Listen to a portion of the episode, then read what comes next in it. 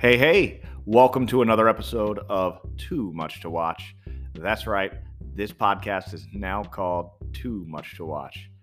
The thing about uploading a podcast for the first time is that you'll find that there's an obscure podcast called Too Many Tabs from the past that has not uploaded an episode since mid 2021.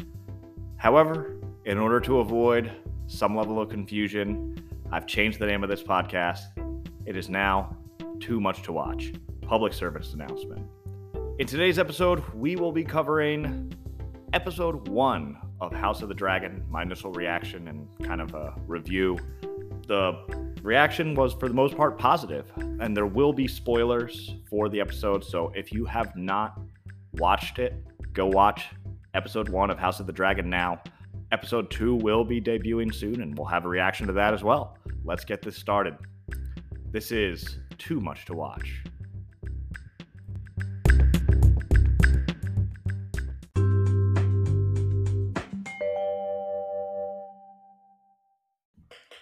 All right. We have now watched season one, episode one, the series premiere of House of the Dragon. The episode is called The Heirs of the Dragon. It's directed by Miguel Sapochnik and written by Ryan Condal. Think I'm saying that right. Uh, who is actually the creator of the show, along with George R. R. Martin.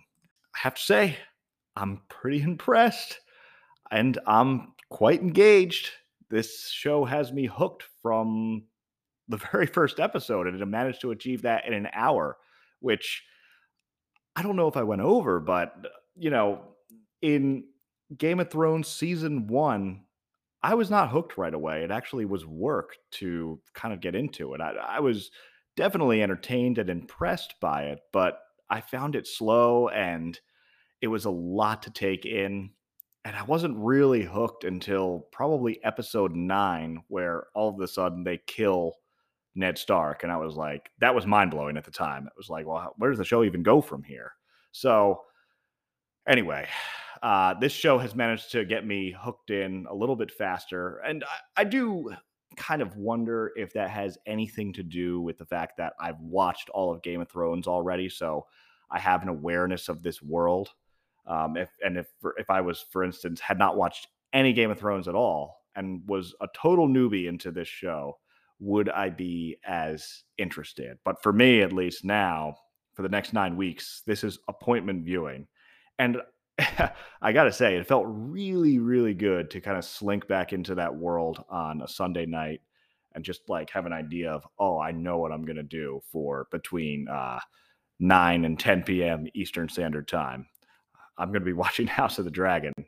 Uh, the the start of the show is uh, it's much different than that of Game of Thrones, which kind of Winter is Coming was the name of the episode of uh, season one, episode one of Game of Thrones, which started with a cold open of the scene north of the wall, and they get attacked by whites and the White Walker, and it's kind of doing much more of a very TV-ish thing and trying to do a kind of a cold stinger uh, cold open, basically, that's like, oh, something crazy is going to happen to get you hooked. Where here, they start off with a prologue and presenting you information. And then they do that kind of cool thing with the text on the screen where it has a bunch of text. And then eventually it says, um, I forget the exact amount, maybe 147 or 197 years before Daenerys Targaryen. I thought that that was that was very cool, and it was a nice wink and a nod to those who had read the books or watched Game of Thrones.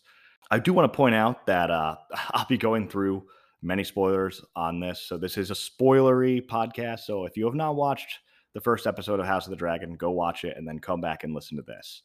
And also, I should point out that I have not really read the books at all. So I'm an I'm a, just a purely a TV watcher here.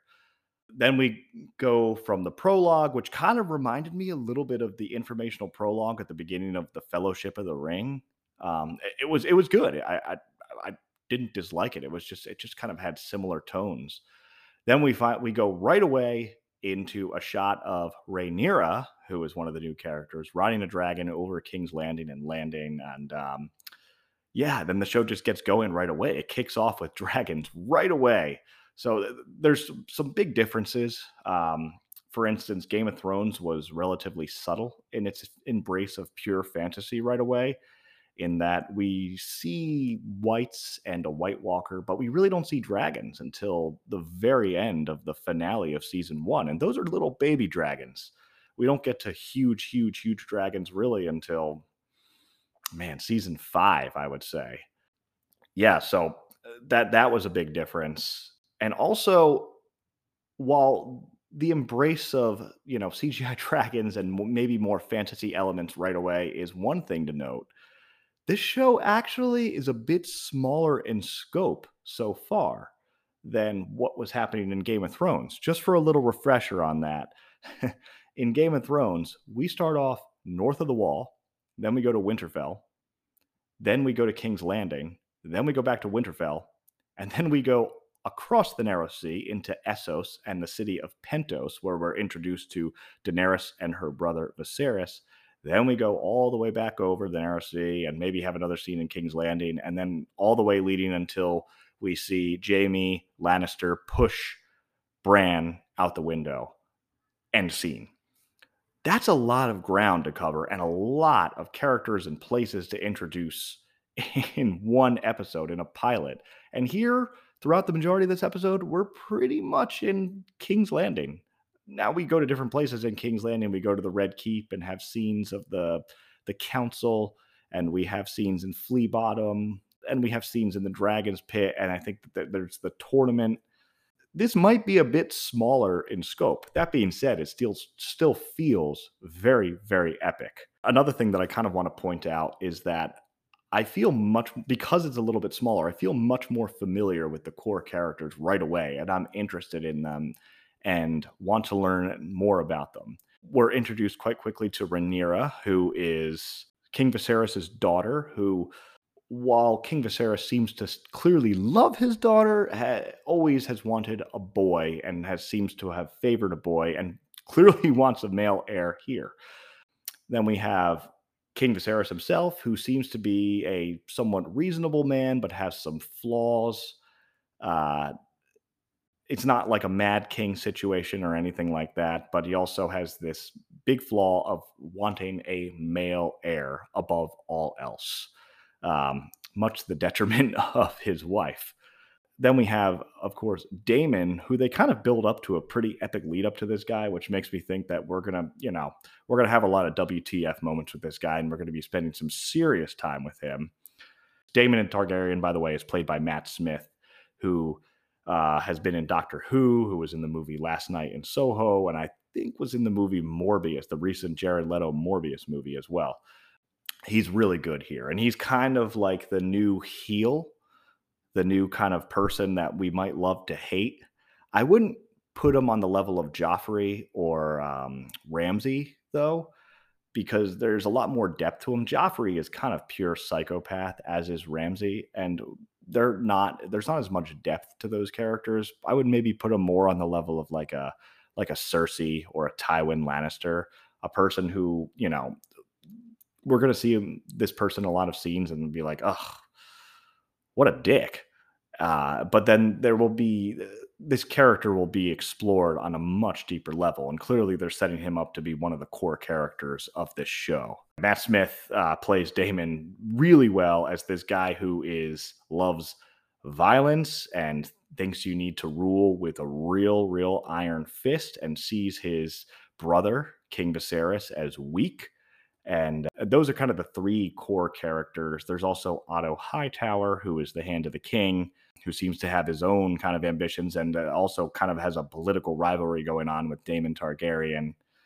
Uh, that's pretty much it. But um, the, the, the, those are the core characters, and it was many, you know, much less to become familiar with right away, which I I appreciated. Man, as for the tone of the show, the show is very cinematic and it, it, remains just as dark as ever. If we thought that this was going to be softer in tone, well, we were sorely mistaken. I've seen some complaints in the review saying, "Oh, is this violence necessary?" and um, does it really need to be this brutal? I don't know. I don't know, but that's clearly what the creators thought. And to that, I would say, I mean, what did you think you were stepping into? I mean, this is Game of Thrones. Unless you didn't watch Game of Thrones, which then maybe you have an excuse. But there uh, are scenes, there are battle scenes in this tournament that are really cool, jousting basically, and they, they devolve into a very violent battle, and it's it's quite brutal. There's also another scene that I don't really want to describe on this podcast, but basically I'll say it's pretty gut wrenching to watch, even on Game of Thrones level. It is, oh boy. I think that that was intended though to make the viewer squirm a bit, and it kind of sets up all of the events for this show going forward as well. Towards the end of the show, they reveal a huge secret. Um, Viserys does to Rhaenyra, who ends up choosing her as the heir. Uh, about the idea that there is this vision of a song of fire and ice, and there is a long winter coming ahead, and we need to defend against that. And that is the idea of Targaryens. That's what they can do. And the only reason that Targaryens are even on the Iron Throne, we're not, they're, they're as ordinary as everyone else. The only reason why is because they have control of dragons. And that's the sole reason, which I thought was interesting. That, that uh, so this was directed by Miguel Sapochnik, who directed many of the Game of Thrones episodes of the past, which I think that was a good way to kind of thread the needle between the familiar and the new by having a new showrunner and a new creator. And I, this, the writer was Ryan Condal. And then Miguel Sapochnik can kind of capture the essence that we need, can make it still feel new, but also have enough of the familiar tones. For those of you who don't remember, Miguel Sapochnik directed the episodes. Some of the episodes he directed that were notable were Hard Home, Battle of the Bastards, The Winds of Winter, Ryan Condal, what has he done? He hasn't done too much. I'm actually looking it up right now, and he's worked on the Dwayne Johnson movie Hercules, uh, a TV show on USA called Colony, the 2018 Dwayne Johnson movie Rampage. So this guy likes to work with The Rock a lot, and now he's doing House of the Dragon. Another thing that achieved some familiar tones was the idea of Ramin Djawadi, and forgive me if I'm pronouncing that wrong, but he's the composer of the music. So the music plays a big part here. you hear a lot of familiar themes like the Targaryen theme and the game the, the Game of Thrones intro theme, but he uses a lot of different arrangements, which is kind of what we have so far in House of the Dragon is definitely new and definitely different, but there's a lot of familiarity there too. And I don't think that that's necessarily a bad thing I want to pivot to HBO Max, which actually crashed during the broadcast of this. I was lucky enough to watch this on actually cable, which is which is interesting, which doesn't crash. But eh, on HBO Max, the whole app actually crashed, and this is actually not new for HBO when they do have something that streams a lot. Uh, in this is going back, but uh, for those of you who remember season one of True Detective, HBO, the app at the time was called HBO Go, and it crashed. Uh, and that was what 2013, I think. That crashed during the finale of season one, episode eight of True Detective, which was the finale, and there were all kinds of complaints all over the place. So the crash, while not great for the viewers at the time, probably means that this show is exceeding expectations in terms of viewership. Apparently, even though the finale of Game of Thrones did not stick the landing at all and was abysmal in a lot of viewers' minds. I don't think it was abysmal, but I don't think it was good. But it was abysmal to a lot of people. I guess people were able to get over that. And maybe some viewers see this almost as a course correction, possibly. Um, the numbers that HBO have presented are very, very good. I believe it's somewhere in the range of 10 million viewers, which would make it the biggest debut for an HBO show ever. That's incredible. The numbers uh, that the, the previous biggest numbers that they had was actually the finale of Game of Thrones, which had somewhere around the range of 20 million viewers. And the biggest, the, the, largest number of viewers they've had since was a finale to, I think, season two of Euphoria, which had something like 7 million viewers. So this by far has exceeded expectations. I'm sure HBO is through the roof on this. The, the investment so far has very much paid off, unless the show, I don't foresee this happening, but it has a serious downturn. I think that this show is going to be a huge success. And I think HBO probably at this point has already having discussions of greenlighting other HBO spinoffs. And you know, I, I think also we can take away from this that a lot a lot of times I've spoken to a lot of people who said like I don't know, you know, it's just a money grab. You know, when we saw Better Call Saul, we can we can see that as long as there's a good idea and there's something to write about, then it makes sense to do this. And there's a lot of history here. George R. R. Martin personally signed off on this and personally presented it. Uh, presented this. He wants to tell this story. He's the creator of all of this stuff. So that should be considered. I talked um, in the previous podcast about whether or not this could become the monoculture that Game of Thrones was. I'm still skeptical of that, but some of that skepticism has been chiseled away, I want to say, uh, based, first of all, on just the ratings and the fact that HBO Max crashed. And that this, like a lot of TV stations and people were just talking about this the next day and um, there's even a clip, uh, kind of a viral clip that was going around on Twitter of a New York, and like a high-rise apartment building in New York, and you could see like every t every apartment in the building kind of flipping to Game of Thrones at the same time. That's pretty incredible. And also, something else that I want to talk about is the Burlington bar actually posted a feed of an of an audience watching the show. Now the bar didn't look quite as packed as during the peak Game of Thrones, but just the fact that they're doing that, eh, it's like we almost never left. it's incredible. And that's the that's the thing. I think people feel so shocked and kind of let down by the finale that it's like, well, we kind of just want to do a course correction here and maybe that's it. Maybe we can just reestablish that monoculture. I don't know. TV viewers of high level adult fantasy in general should feel very good going forward.